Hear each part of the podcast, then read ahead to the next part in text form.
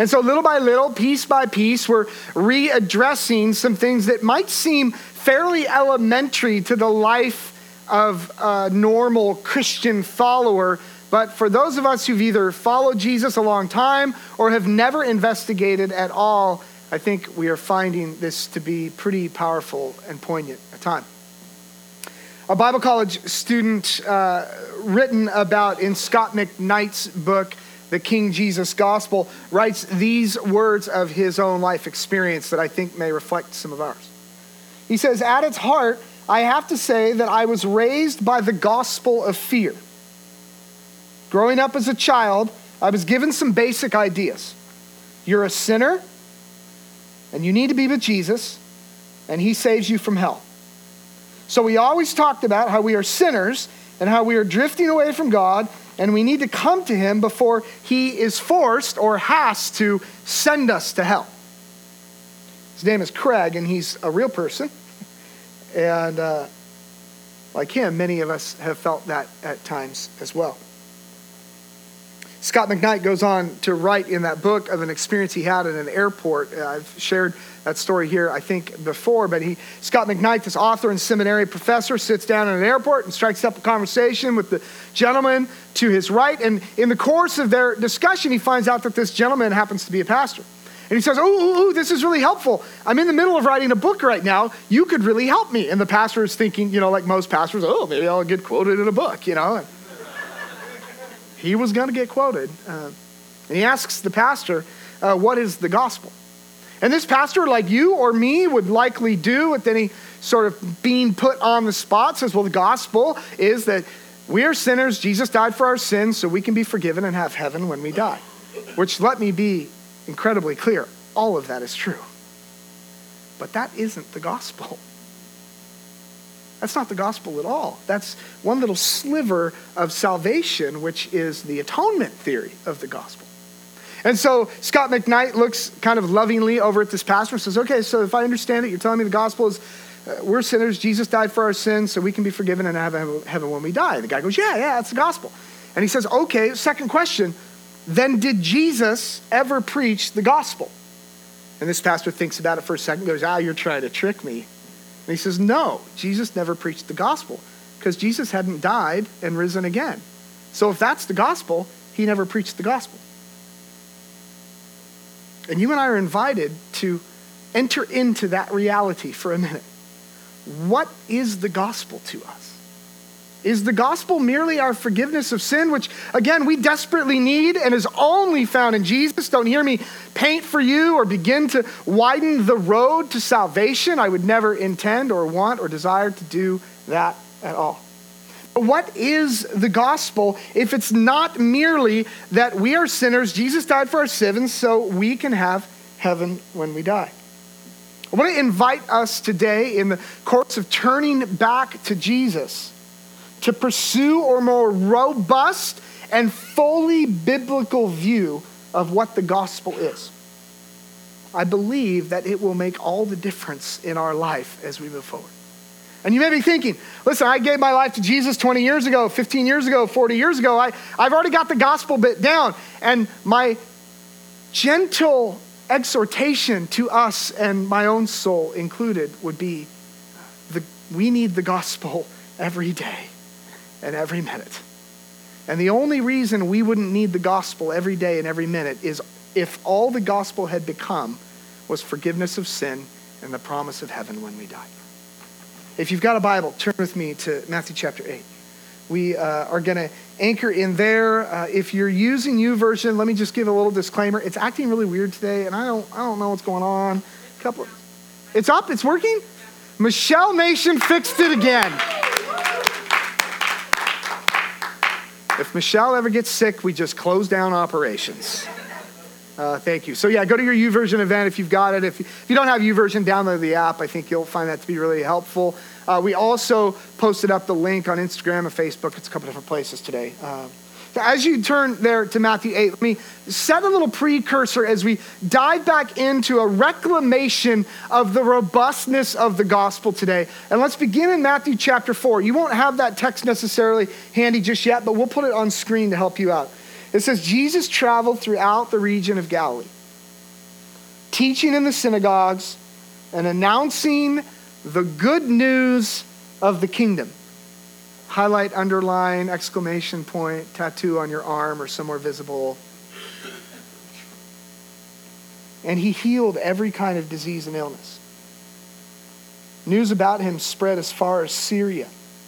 And people soon began bringing to him all who were sick and whatever their sickness or disease.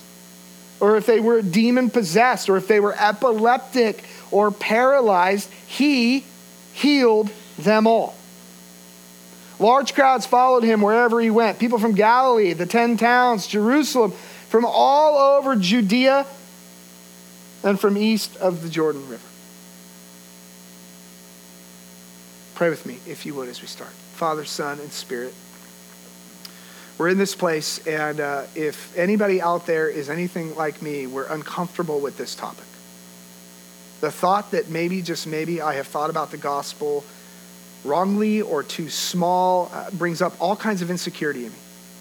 And I just want to defend and I want to argue and I want to fight because how could it possibly be that something so simple, something so foundational to what we believe could have been wrong all this time? Holy Spirit, would you uh, move in this room as you've been doing all morning? Would you move yet again and lower our blood pressure even in this moment that we enter into this time to have a refreshed, enlarged view of your gospel? And that we would arrive in these moments with curiosity, that we would suspend cynicism or any nature that we've got it all figured out that we would just arrive at curiosity to your scriptures. Holy Spirit, speak, we pray. In Christ's name, amen.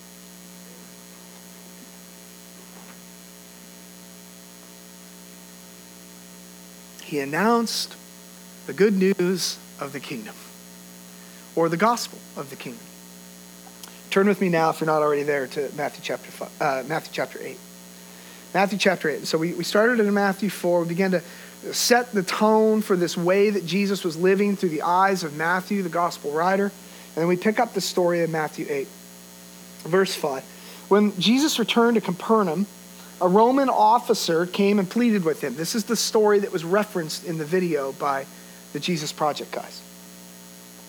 Lord, my young servant lies in bed, paralyzed and in terrible pain. Jesus said in verse 7, I will come and heal him. But the officer said, Lord, I, am not even worthy to have you come into my home. Just say the word from wherever you are, and my servant will be healed. I know this because I'm under the authority of my superior officers, and I have authority over my soldiers. I only need to say, go, and they go. Or come, and they come.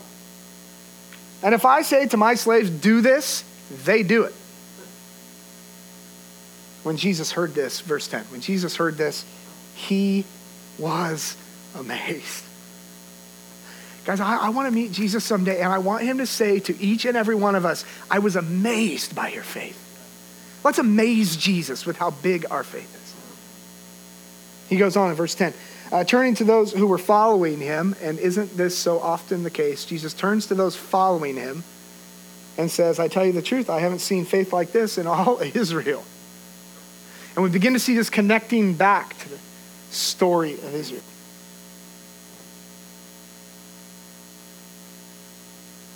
And I tell you this, verse 11 that many Gentiles will come from all over the world, from east and west, and sit down with Abraham, Isaac, and Jacob at the feast in the kingdom of heaven. The many Israelites, those for whom the kingdom was prepared, will be thrown into outer darkness, where there will be weeping and gnashing of teeth. Then Jesus said to the Roman officer, Go back home, because you have believed it has happened. And the young servant was, was healed that same hour. That same hour. In that same book, uh, the King Jesus Gospel, Scot McKnight defines the gospel as succinctly as he possibly can for us because we are at our root Americans, and so at root we are sort of reductionists, and we need everything to be tweetable, right? And he gives us great, great discussion. He says, okay, I'm going to give it to you in a tweetable format. Uh, and so here it is. The gospel is the story of Jesus as the completion of the story of Israel. That is the most succinct way that the gospel could be put by one Christian author who's highly respected as a theologian. And, this reality that every time Jesus begins to talk about the gospel, at least every time he talks about it in, in large scope, he references back to Israel, to the women and men of Israel, that the story of the gospel of Jesus is rooted in the completion of Israel's story with God which helps us answer some of the bigger questions we've probably all asked at times of why do we need the Old Testament? I just want Jesus. Well, because you can't understand Jesus fully without Israel. Because the story of Jesus, the story of the gospel, is the completion of the story of God's people who wandered all the time and left him, and God was faithful and loving, and his goodness ran after them.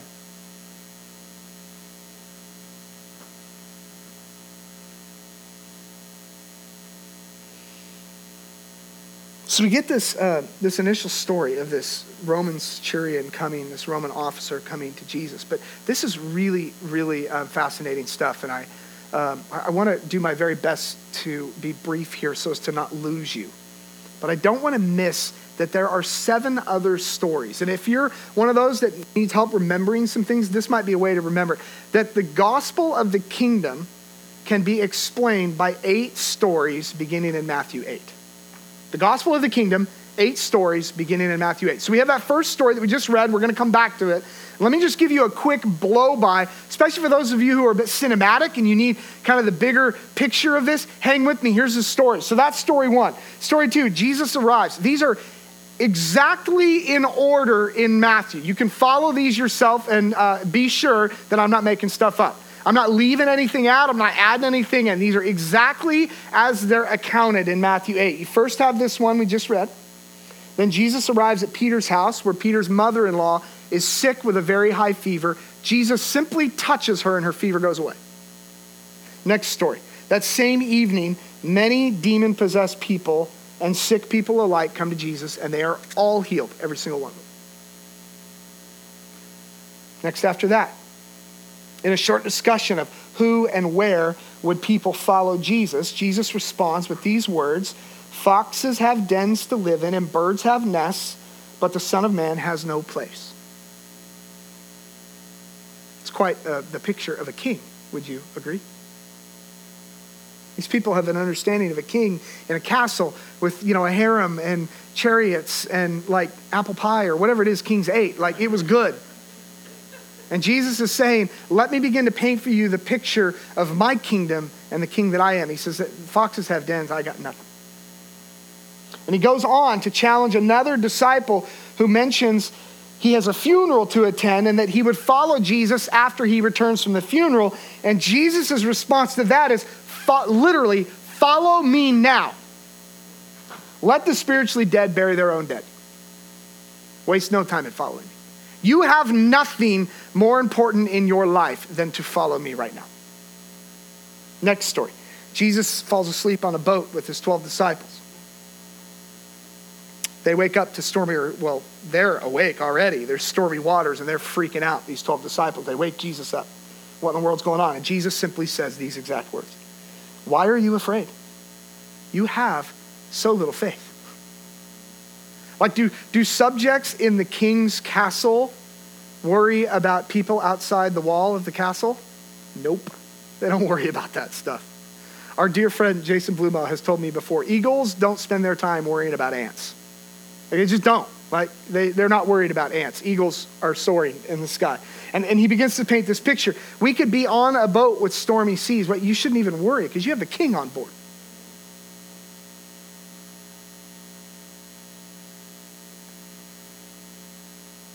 Why are you afraid? You have so little faith. And he gets up, he rebukes the wind and the waves, as if to, or not as if, but to declare that he has authority even over weather systems and the ocean and lakes. Next story two violently possessed men come to Jesus and he casts out the demons by simply, by simply saying to the demons, All right, go. Those are the only words we get in Scripture that Jesus uses. All right, go. No, like sermon. No. Talk about tweetable, man. He's got characters to spare.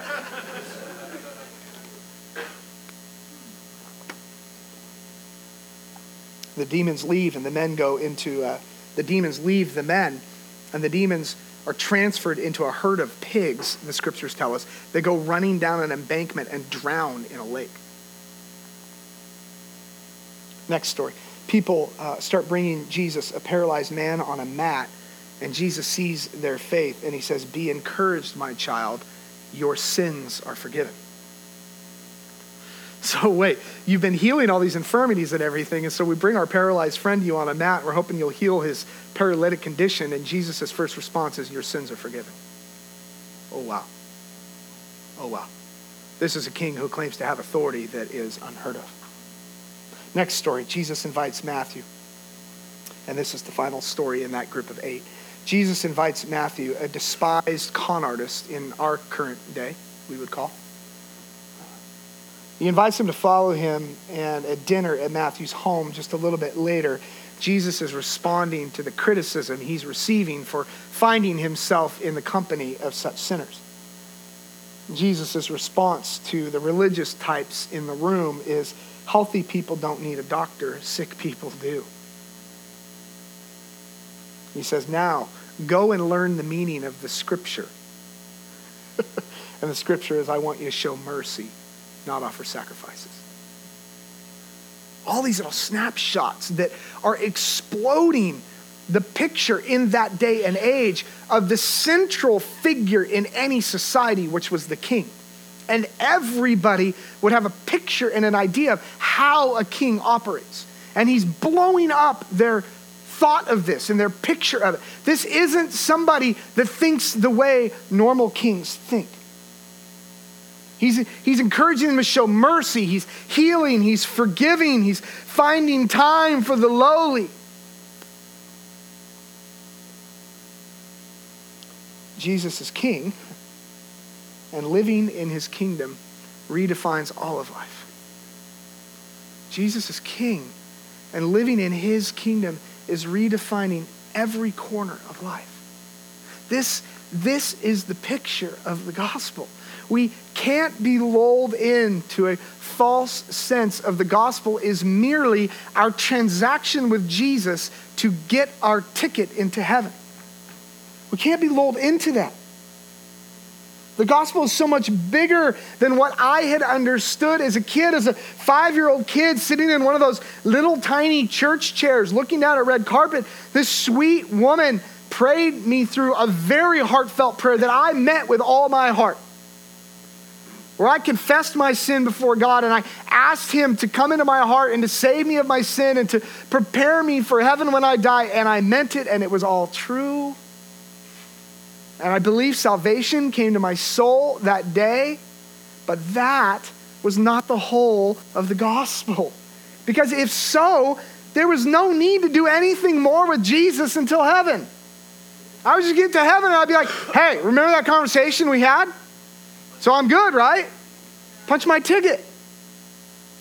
Willard used to call this the Christian barcode. So we're, we're trying to get the right barcode on our forehead so when we arrive at the pearly gates and they scan barcodes, our barcode gets us in. And we, we flip the gospel upside down as a means to get us into heaven, but Jesus was always attending to get heaven into us. Jesus is king. And living in his kingdom will rede- redefine all of life. So, yes, I, I am a sinner without Christ who is destined for eternal separation from him. No question. Jesus died for sin for all, to remove the stain of our transgression. Yes. And if we believe him, whatever believe means, heaven is reserved for us. But I was taught to believe in him and to pray this simple little prayer where I believed a few propositional truths that are, by the way, true, but that that was the extent of my belief in God. But that was not the extent of God's invitation of my belief. The two main problems here with viewing the gospel in that way, and I, I think we all have slipped into this at times the two main problems with it, there's a lot of problems, but the two main problems is uh, first off, this just isn't how Jesus talked about the gospel. It's how Billy Graham talked about the gospel. God rest his soul. Love Jesus very much. That's not how Jesus ever talked about the gospel. We, we look back through it. I've got pages and pages of notes here that I don't have time to get to where, where I went through every scripture I could find where Jesus says the gospel or the gospel of heaven or the gospel of the kingdom. And that's not how he talked about the gospel.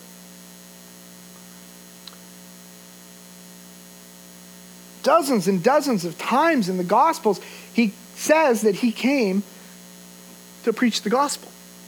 And he invited you and I, us, to repent and to believe, to turn away from our wicked ways, to place our trust and believe in him, yes. But the gospel was always a bigger picture. The second problem with viewing the gospel is simply this transaction that gets me my ticket to heaven is that if this is the gospel, you actually don't have to follow Jesus. Following Jesus is optional. all that kind of like take up your cross and follow me stuff is just like a cool Pinterest meme to post. But it's not really necessary to live out the Jesus way. That if we view the gospel that way, that all that living the Jesus way means is I pray a prayer, I believe these things to be inherently true, and then I live my life, you know, try to be good, you know, don't like murder people or rob banks, but by and large, I just kind of do whatever I want. So if I want to be a horrible, nasty person on Facebook, that's my right. The Jesus way doesn't impact that. If I want to be a monster in business and destroy others, well, that, you know, it's capitalism. That's the way it goes. The Jesus way doesn't penetrate that. If I want my politics to reflect something that Jesus would never support, well, that's my right as an American or a Canadian or a German or whatever. Jesus doesn't penetrate that way of life. But the Jesus way goes through these eight stories as if to say the Jesus way will change everything. It will change the way you view authority, it'll change the way you view healing, it'll change the way you view humility, it'll change the way you view family, it'll change the way you prioritize your life goals. The Jesus way will change the way you handle your money. The Jesus way will change the way you relate with others. The Jesus way will even change your pace of life. And that when you're getting too busy and don't have time for others, the Jesus way will impact that and say, This isn't my way for you. Because Jesus is king, living in the kingdom redefines all of life. So, how do we make this shift? How do we land this? How does this go from simply being some sort of theological Sunday school lesson to you know, something that changes the way you and I live. And I think, first of all, we have to start trusting God with the little stuff. See, to say I trust God with world peace and, um, you know, like feeding the orphans in Africa, but I don't trust God to feed my own family, is actually to not trust God at all. Because that other stuff, it's all, not that it doesn't matter, it matters deeply, but it's also ethereal. It's out there. And you and I don't actually have to wrestle with that on a day to day basis. But you know what we do have to wrestle with? When will these kids stop screaming? Right? How am I going to get them dropped off everywhere I have to go? How am I going to deal with my monster boss or monster friend or monster pastor? How will I do it? And these are the areas, these are the spaces and places where Jesus invites us in to say, Am I king of your life? Will I be king of your heart? We are pretty quick as a people to remember and even recite really great verses around this idea that God owns a cattle on a thousand hills, God has all the resources of heaven, but I don't give to the church. Well, I'm just really sorry you don't trust God then with your money. Plain and simple. I know that's a little harsh, and you're like, oh, crap. You cannot say you trust God with your money if you do not give to the local church sacrificially regularly. And, and, by the same token, you and I cannot say that we trust God with our relationships and yet not actually trust Him with our relationships. We must actually approach God and, and say to Him, hey, in this particular relationship, I don't want to try. I want to do what I want to do. And God is whispering to our souls something along the lines of, hey, you know, like I said a lot in that book about relationships and how to relate with others.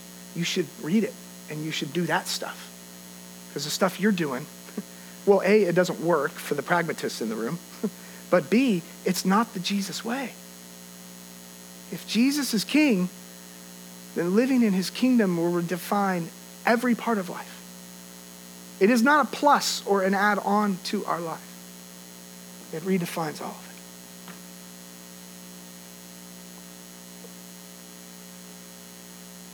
I fear at times in my own life and even in the life of us as a local church that for those of us who have been following Jesus for 20 years, and I am the chief among sinners here, I fear that for those of us who have followed Jesus for 20 years, we are one year old Christians 20 times over. And that very few of us have become 20 year old Christians. And, church, I, I got to just say, it's time for us to start looking like 20 year old Christians. Now is the time. Not out of like some guilt or shame, like we're being really, really bad, but out of an invitation that Jesus is king. And that if we will live into his kingdom, he will begin to redefine everything about our life. And we will not change our thinking on these things until we start doing these things. Jesus always invited us in to a new way of living that would change our thinking. So we don't stand over here and, and wait and go, God, change the way I think about that friend and that relationship, and then I will begin to treat them more in the Jesus manner. God is saying, nope, just treat them in the Jesus manner, and that will change the way you think about them. God, I'm over here and I'm waiting for you to change my financial situation or the way I see money, and then I will become generous to the church you've called me to with my money. And God is saying, no, become generous to the church you call your home and begin to give regularly, and I will actually change through that the way you look at money. He also actually promises that you'll have more money, which is really, really crazy. It gets really odd and weird, and I don't want to do a whole prosperity thing, but it's like in the book. See if I won't bless you. Trust me in this. I sat with a pastor here recently who leads a large church, and he was meeting with somebody who was really, really hard up for money, and they were going through a significant issue. And um, he invited the people uh, first to show them their giving record before he helped them. Whew, we're not there, don't freak out. but I thought, wow, wow something to think about anyway. I don't know if it's right or wrong, but it's something to think about. If he is king, and if his kingdom is actually on the move, then we will trust him and give over the rule and reign of these aspects of our lives. Just will, because he's the king. And his kingdom is on the move. And, and if he's the king and his kingdom's on the move, then these eight stories and the 73 other ones like them display how this king operates in his kingdom humbly, gently, redemptively, present, loving, caring. How do we, as a church family, begin to reflect both individually and corporately and live out this reality that Jesus is king? Uh, let me offer three things that jump out to me here. And the first is, where might I trust fully in Jesus as our healer? One of the keys in this story in chapter 8 that I have scanned over so many times over the years is the fact that the disciples already tried to heal this guy's young servant and failed at it. Right? he comes to Jesus. So there's an our healer piece to this. We, we have a number of us in the community, both who are here in the room today and who are not in the room today, who have significant things that need healing. I think it's time for us as a body to say, that's ours. Like, we're, we're going to own that. We're going to get together 12 people and we're going to go to their house and we're going to anoint them with oil and we're going to pray like crazy. And if that doesn't heal them, we're going to say, Jesus, you got to show up. Where am I to trust fully in Jesus as our healer? where, where we carry that together. Secondly, where, where might I trust fully in Jesus as their protector? Meaning, how do we begin to pray and to trust Jesus fully to protect the other in our midst. We ask God, protect me, and you know, the schmuck down the street, I don't care what you do to him. Let him get hit by a truck. I don't care, but protect me. And I think part of the shift here is Jesus inviting us in to say, no, think about protection of the other. We can't sing, you know, the, the modern day Jesus drinking song. Oh, the overflowing, never ending, reckless love of God. We can't like, we can't sing that, but then hate Muslims. It doesn't work, guys. We can't sing that and hate the LGBTQZ community. The, the, the, two things don't align. Now, there are things about both of those communities that we can say personally or theologically that we don't line up, but we cannot withhold love and say that Jesus is love. It just doesn't like work that way. But again, that piece, even, I don't want to shut you down, but even that piece is easy for us to applaud but it is harder for us to live that out in the day to day. Because we say that of the other group, but then we hate our neighbor on Facebook and tell them what an idiot they are. It doesn't line up, guys. Where might I trust fully in Jesus as their protector? As their protector. Maybe we need to start praying for refugees. I read a stat this week. It hasn't been tested, so you can fact check me and correct me, but I read a stat this week 70 million refugees in the world right now. 70 million, the highest number of refugees in the history of the world that we know of are now refugees. People who, their war torn countries were such horrible places to live, they were willing to go live in a tent anywhere to get out of their country. We may stand at the precipice of the greatest opportunity for peace that we have ever seen in our entire life. And yet, so many of us are Christians are still praying that God would direct the bombs to kill the bad guys. I don't get it. Their protector. Begin to pray for others, even the people we can't stand. We pray for their protection. Whew, that one's tough. Start with the guy next door to you who plays his music too loud. God protect him. I might kill him, so protect him, right? All right, move on, Stu. It's too heavy. Move on. Uh, okay. Jeez Louise, man chill out. Uh, our healer, uh, their protector, and then finally, my forgiver. Here's the thing you've heard me say this before. We typically start with ourselves, and um, then we just kind of end there. You know, it's just kind of all about me. It's all about me, Jesus, right? Um, can we end with ourselves for once? Can we start with the community? God, what, what kind of healing are you wanting to do in the community, and what's my play in that? How do I play a role in that? And then, secondly, move to the other in our community and in our world. How do I pray for the protection of the other, the least of these? I'm so convicted when we come down and we serve at the homeless shelter that that is one of the only times all year I think about the homeless in my city. And I was so deeply convicted by that this time pray for the protection of the other. And then finally end with my forgiveness. Like, forgiveness is lovely and beautiful and amazing. Like, so let's never make little of the salvation of our souls by Christ. Never make little of it. But let's start in the other spot, just maybe. Mark chapter 9, another beautiful story of the gospel of the kingdom. This dad brings his boy uh, to Jesus again, a situation where he had already brought the boy to the 12 disciples and they couldn't heal him. Mark 9.